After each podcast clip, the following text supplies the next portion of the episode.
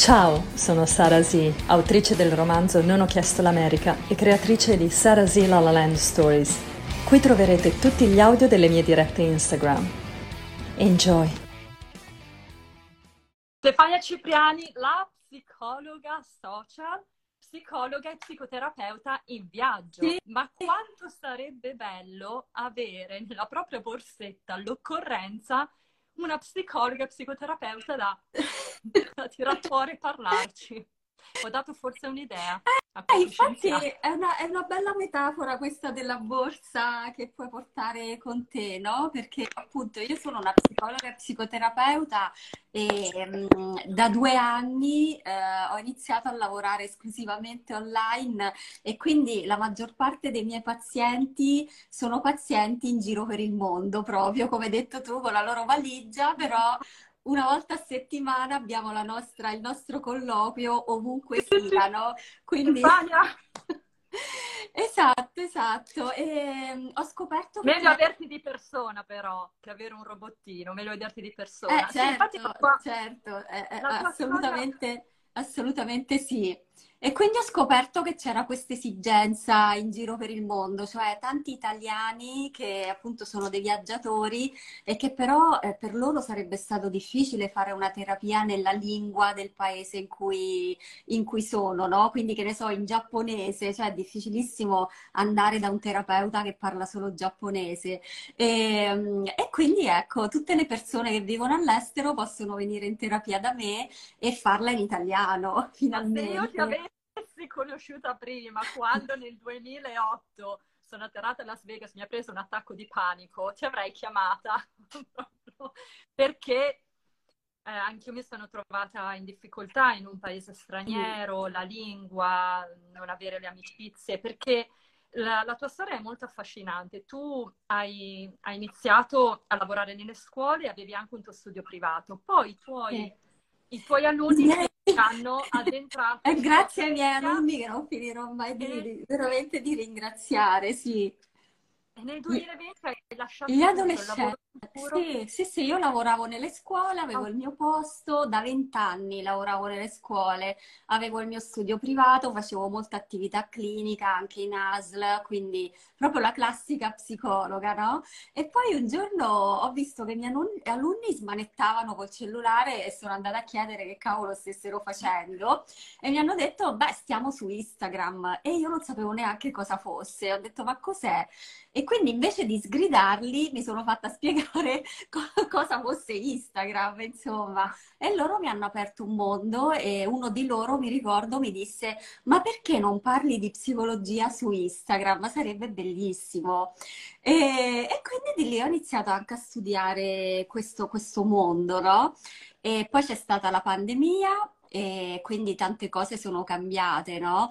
Abbiamo visto che ci sono state proprio quelle che vengono chiamate le grandi dimissioni, tantissime persone si sono licenziate durante la pandemia e io sono una di quelle. Io a giugno 2020 ho finito il ciclo scolastico che stavo facendo per non lasciare i miei alunni a metà. E non ho più messo piede in una scuola, ho preso la mia valigia e ho iniziato a viaggiare e ad aiutare altri viaggiatori. E hai iniziato a viaggiare, qual è stato il tuo primo viaggio, la tua prima meta? E poi avevi già un backup, cioè un backup di clienti, avevi già dei pazienti, scusami. Sì, io ho lasciato il lavoro solo quando ero sicura di avere almeno lo stesso stipendio che mi dava la scuola, quindi quando io ho raggiunto quel tot di clienti facevo anche webinar, insomma, poi nella pandemia è stato proprio il boom dei webinar, ho fatto dei webinar di psicologia, eccetera, e quindi ecco, ho lasciato quando il lavoro è cominciato ad andare veramente molto bene. Quindi hai studiato marketing, comunicazioni digitali, branding, tutto online. Sì. Ho seguito decine e decine di corsi proprio di marketing, di comunicazione digitale, Instagram, di tutto e di più, come fare i reel, cioè veramente di tutto e di più, perché questa è una cosa che dico sempre, i sogni sono belli, però bisogna lavorare per i sogni, cioè non si può fare un salto nel vuoto, non si può lasciare un lavoro lavoro senza avere prima un altro lavoro che ti aspetta e che ha delle basi solide. Quindi ecco, per chi mi ascolterà, non è stato un salto nel vuoto, assolutamente, mi sono fatta 1000 calcoli, ho fatto degli investimenti, quindi è stato tutto molto... Stefania, di che tipo per il tuo lavoro? Ho innanzitutto appunto fatto dei corsi, quindi l'investimento nella formazione, assolutamente, questo lo consiglio a tutti, formatevi, studiate, assolutamente. E poi ho fatto anche proprio degli investimenti, nel senso la cifra che guadagnavo, una parte l'ho proprio investita come si dice? L'ho investita in banca. Te lo dico in inglese. Cosa vuoi dire? Che ho fatto degli investimenti, non viene la parola in italiano, vabbè. Dillo in spagnolo, lo sai sicuro che sei stata anche in Spagna. Ho investito dei soldi proprio, ho preso una piccola parte dei soldi e ho degli investimenti che monetizzano, ecco, non mi viene la parola, e quindi ho delle entrate passive che arrivano proprio da alcuni investimenti che io ho fatto, per esempio. E questo l'hai fatto... Grazie al lavoro precedente nelle scuole, risparmiando i soldi. Un ibrido, nel senso che anche tutti i primi guadagni, una parte la investivo in biglietti aerei e appartamenti in giro per la Spagna, e il resto lo mettevo da parte per investirlo in altro modo, insomma. Sì. Hai nominato appunto la Spagna, lei è in Spagna. Come fue? Io sono innamorata della Spagna. Sì, come mai hai scelto la Spagna e anche come ti hanno approcciato i pazienti e quali erano anche le loro esigenze? Vabbè, una domanda alla volta. Partiamo Spagna. Da Spagna. Perché? Perché mi innamorai della Spagna, mi sono innamorata della Spagna proprio, ci ho fatto l'Erasmus 20 anni fa in Spagna, ero piccolina, e quindi ci ho vissuto e ci ho studiato in Spagna, e quindi è stata la prima meta che mi è venuta in mente. Io ho fatto 2 anni in Spagna, girandomela un po' tutta, dopo che mi sono appunto, che ho lasciato il lavoro, me la sono girata cambiando città ogni 2 mesi circa, quindi ho vissuto 2 mesi in ogni città spagnola dove sono passata. E è stata un'esperienza incredibile perché mi ha messo a dura prova, nel senso che prima cosa, vabbè, ero da sola, quindi organizzare tutto da sola, aerei che si dovevano incastrare con gli appartamenti, che si dovevano incastrare con le città, insomma tutta una serie di cose. E poi spostarsi ogni 2 mesi, ogni mese e mezzo, richiede una flessibilità, insomma, che non pensavo. E quindi, insomma, è stato bello impegnativo. Tosta. Ti capisco. Quando tu sei arrivata in Spagna, quindi già avevi dei clienti che ti contattavano, quali erano le loro esigenze? Cioè, qual è la problematica di un paziente tipo in viaggio? Allora, innanzitutto molte sono donne, se proprio dovessi disegnare il paziente tipo, molte donne che decidono di viaggiare, andare a vivere all'estero, cambiare vita, lasciare il proprio lavoro. E questa cosa mi ha anche reso felice perché ho visto tante donne realizzare i propri sogni, e mi fa piacere aver contribuito alla realizzazione di questi sogni. Adesso le vedo felici, quindi non c'è cosa più bella. E quindi sono molte donne, diciamo fra i 30 e i 40 anni, quindi donne, e che appunto non sentivano più che la loro vita le appartenesse, e che quindi volevano altro, insomma. Perché tutte donne con un lavoro fisso. Sì, che avevano un lavoro fisso e stabile, che per un motivo o per l'altro appunto volevano proprio cambiare vita, e quindi ecco, la terapia ti aiuta proprio a prendere consapevolezza innanzitutto, ma anche proprio a disegnare una strada verso cui andare, no? Perché uno può avere tutti gli strumenti possibili e immaginabili dal punto di vista pratico, no? Però se il proprio mondo interno non è pronto, c'è poco da fare. Adesso sui social si sente spessissimo: cambia vita, fai questo, fai quello, ma se il mondo interno non è pronto, ragazzi, potete... No, perché anche me ne rendo conto, puoi essere nel posto più bello, Los Angeles, Las Vegas, ma se non stai bene tu, nessun posto va bene, esatto. Non va bene il tuo paese natale, non va bene la città grande, non va bene la città americana, per quanto sia il tuo sogno. Esatto, esatto. Poi... persone... Sì, scusami Stefania, queste persone che ti contattavano prima però del cambiamento, sì, cioè ti parlavano di voler viaggiare. Non solo, alcune, la maggior parte prima del cambiamento, cioè arrivavano proprio dicendo: ho qualcosa dentro che bolle ma non lo riesco a riconoscere, aiutami. Altri invece avevano fatto il cambiamento, ma probabilmente appunto hanno fatto il passo più lungo della gamba e quindi si ritrovavano a metà strada, che non riuscivano più ad andare avanti né a tornare indietro, perché ormai il cambiamento era avviato e quindi si trovavano con un piede in una situazione, un piede in un altro, e era un momento di impasse, quindi entrambe le cose, sì. Quali blocchi ha incontrato in queste persone? Cioè la famiglia principalmente, o persone che dovevano, sì, abbiamo già detto, lasciare il lavoro, però altre... Stereotipi e pregiudizi, soprattutto da parte di chi è più vicino a queste persone, no? Paradossalmente proprio chi è più vicino a volte boicotta la spinta al cambiamento, perché il cambiamento è una roba difficile da accettare. Se noi vediamo una persona cambiare, per quanto la possiamo vedere felice, smuove qualcosa anche in noi e quindi ci mette in discussione, e quindi non sempre diciamo a questa persona: brava, continua così, vai, ti sostengo, ma magari le diciamo: che cavolo stai facendo?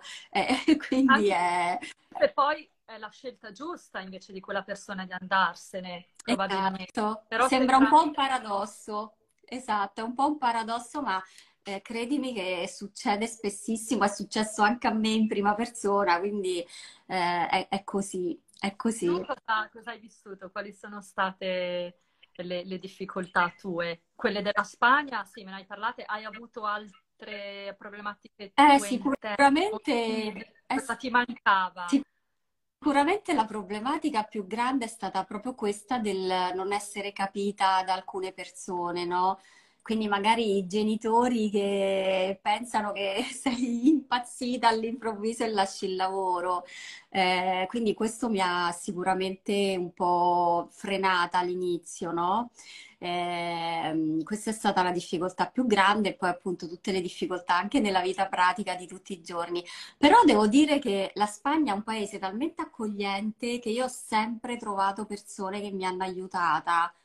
Non mi sono mai sentita persa, in difficoltà sì, ma persa mai.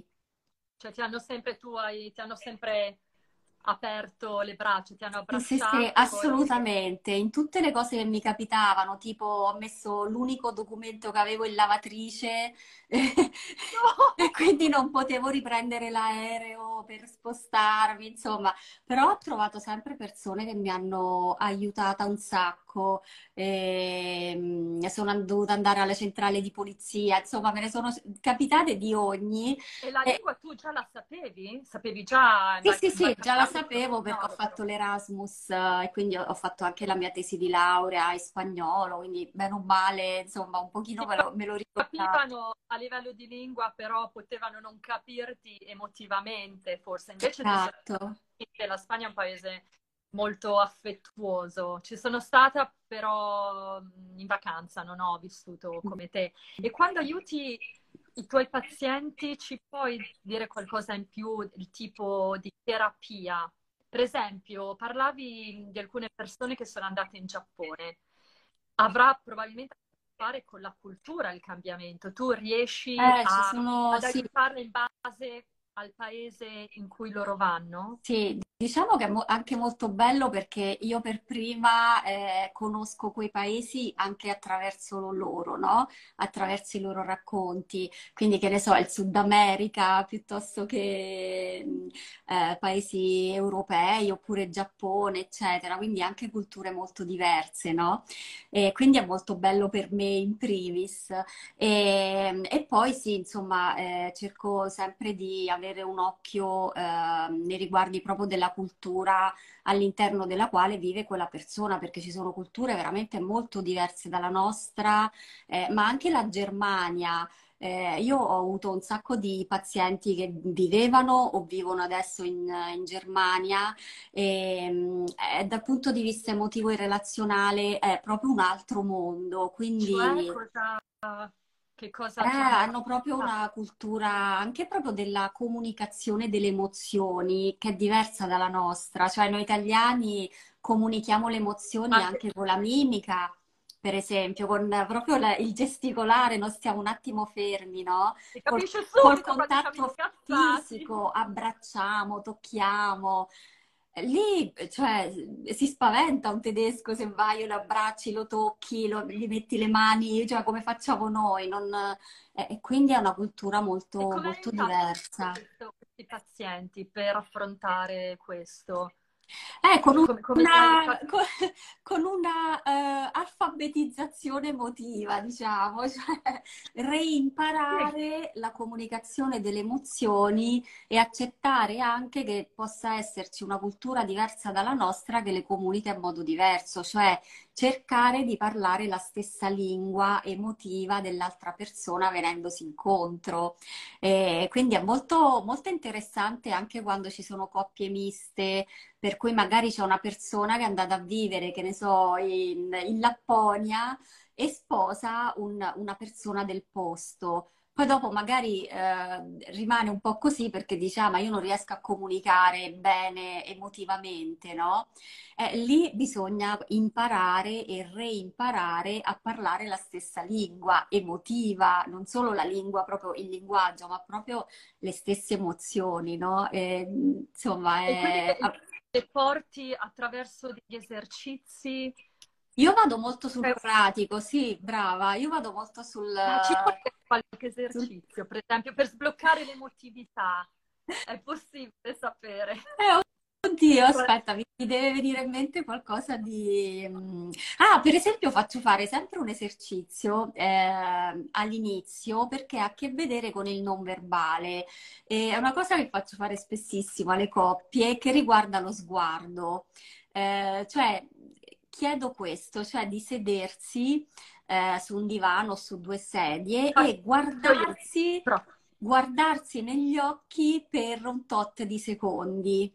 Può sembrare banale, ma ti giuro che da questo esercizio vengono fuori delle robe incredibili. Però questo, scusami, per adesso ho capito, tra una coppia dove le due persone sono nate in paesi diversi, intendi? Sì.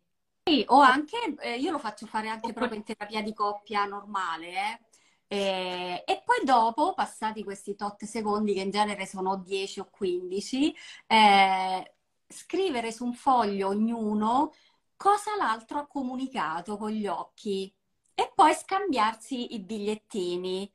E escono fuori delle cose incredibili perché magari A voleva dire una cosa e a B è arrivata in tutt'altro modo, B voleva dire una cosa e è arrivata in tutt'altro modo e quindi loro capiscono... Ci fanno insieme questi due, quindi... Quindi loro capiscono che devono imparare la lingua dell'altro, devono imparare il linguaggio emotivo dell'altro e lì poi si lavora su come fare a parlare, a capirsi, a parlare una stessa lingua. No? Quindi è molto bello. Qui vedo che c'è una ragazza che dice anche io vorrei fare questo passo. È sintomatico di una crisi esistenziale? Ah, io sai che... Ah, ecco, sì, l'ho detta ora. Io, scusatemi, non leggo sempre i commenti perché sono concentrata. Questo assolutamente sì, era proprio quello che stavamo dicendo, no? Il proprio mondo interno che spinge verso un cambiamento. Assolutamente sì, ed è anche quello che è successo a me quando ho deciso di cambiare vita. Non ero proprio soddisfatta della vita che stavo vivendo, quindi sì, c'era un momento di crisi. E da ogni crisi nasce una possibilità, ricordatevelo, il momento di crisi non è affatto un momento brutto, il momento di crisi è il momento che ti permette di rinascere, quindi lo dico anche a questa ragazza perché magari so che può sembrare, insomma, si sta un po' male nel momento di crisi, però ecco, cioè, fidati che è un momento di rinascita, quindi assolutamente.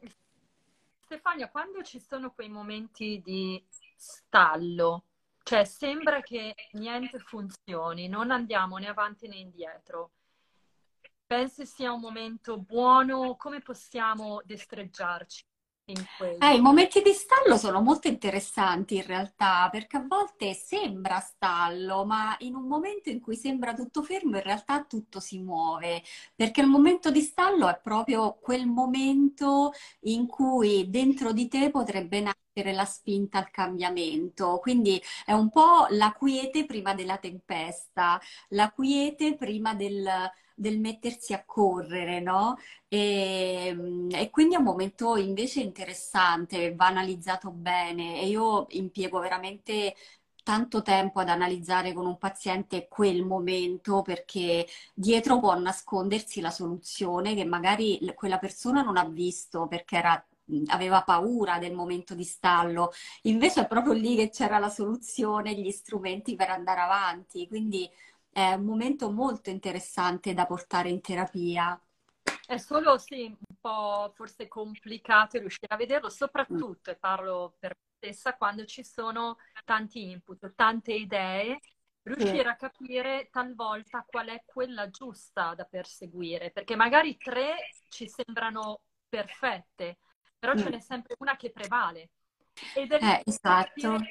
dove muoversi, devo fare un viaggio, devo andarmene dal mio paese, oppure devo stare qui e cambiare solo il lavoro, magari un altro lavoro, ma sempre nel posto dove vivo, esatto, senza allontanare. Anche questo è molto importante, Sara, hai detto una cosa veramente importante, perché non è detto che dobbiamo per forza prendere e partire, cioè non è detto, adesso sui social si romanticizza tantissimo questa cosa, si esalta, cioè travel blogger, nomadi, eccetera. Però non è detto che quella sia la soluzione per tutti, si può benissimo restare dove si sta, semplicemente però appunto cambiando tipo di scelta e cambiando tipo di vita, e guardandosi dentro, insomma, a volte la rivoluzione più importante la facciamo proprio dentro di noi, non è necessario cambiare il fuori, quindi questa è una cosa importantissima. Se no sembra che tutti dobbiamo prendere la valigia, no? Cioè, nessuno rimane a casa. No, invece si può. Cioè... Beh, il viaggio ovviamente ti porta a un cambiamento, secondo me, ulteriore allo stare nel tuo paese. Uno anche per la lingua, proprio. Sì. Penso che un viaggio o vivere in un altro posto sia necessario, però noi parliamo così perché l'abbiamo fatto. Io sono andata negli Stati Uniti, tu hai vissuto in Spagna, però sicuramente non tutti possono essere pronti e ci sono dei momenti particolari e può essere magari anche un piccolo cambiamento rimanendo dove siamo, o anche dei viaggetti qui e là. Sì, sì, esatto. Emotivamente a noi stessi per poter trasformare. Poi viaggiare veramente ti insegna tante cose, ti insegna a stare più con te stessa, ti insegna le tue risorse che magari non sapevi.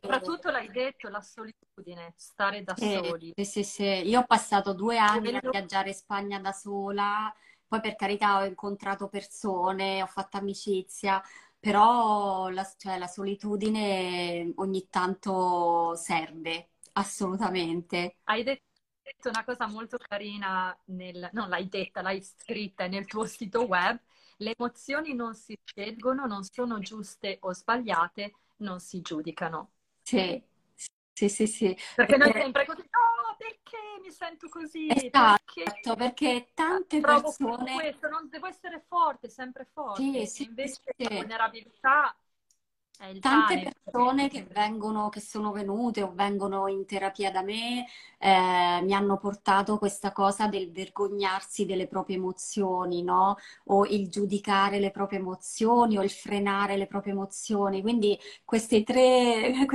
frasi che dico sempre io, secondo me ce le dovremmo ripetere tutti i giorni, perché veramente le emozioni sono una cosa preziosissima.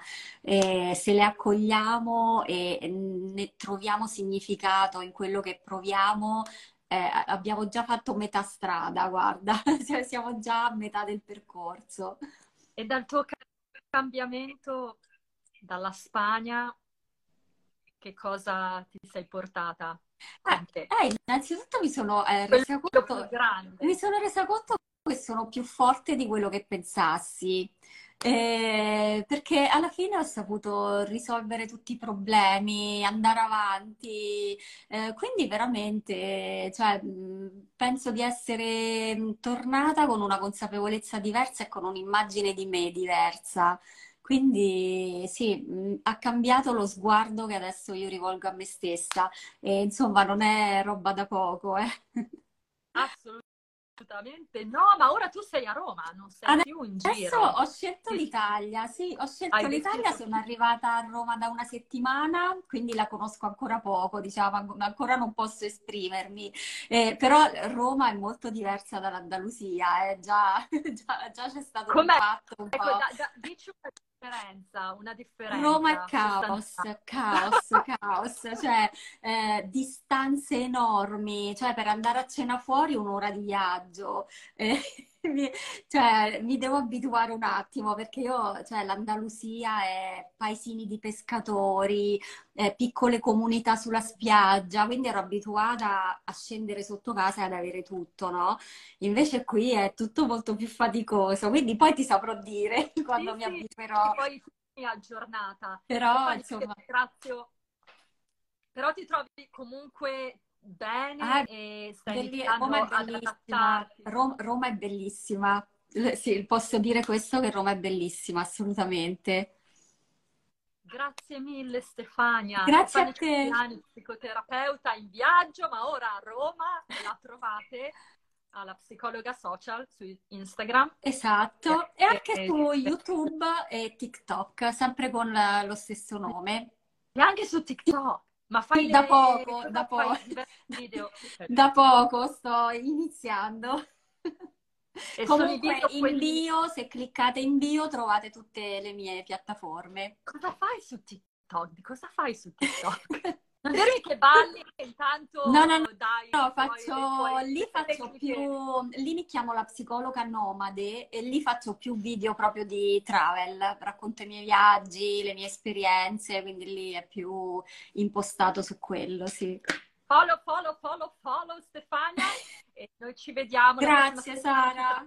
Grazie mille Stefania. Ciao. Un abbraccio grande. Grazie a tutti. Ciao.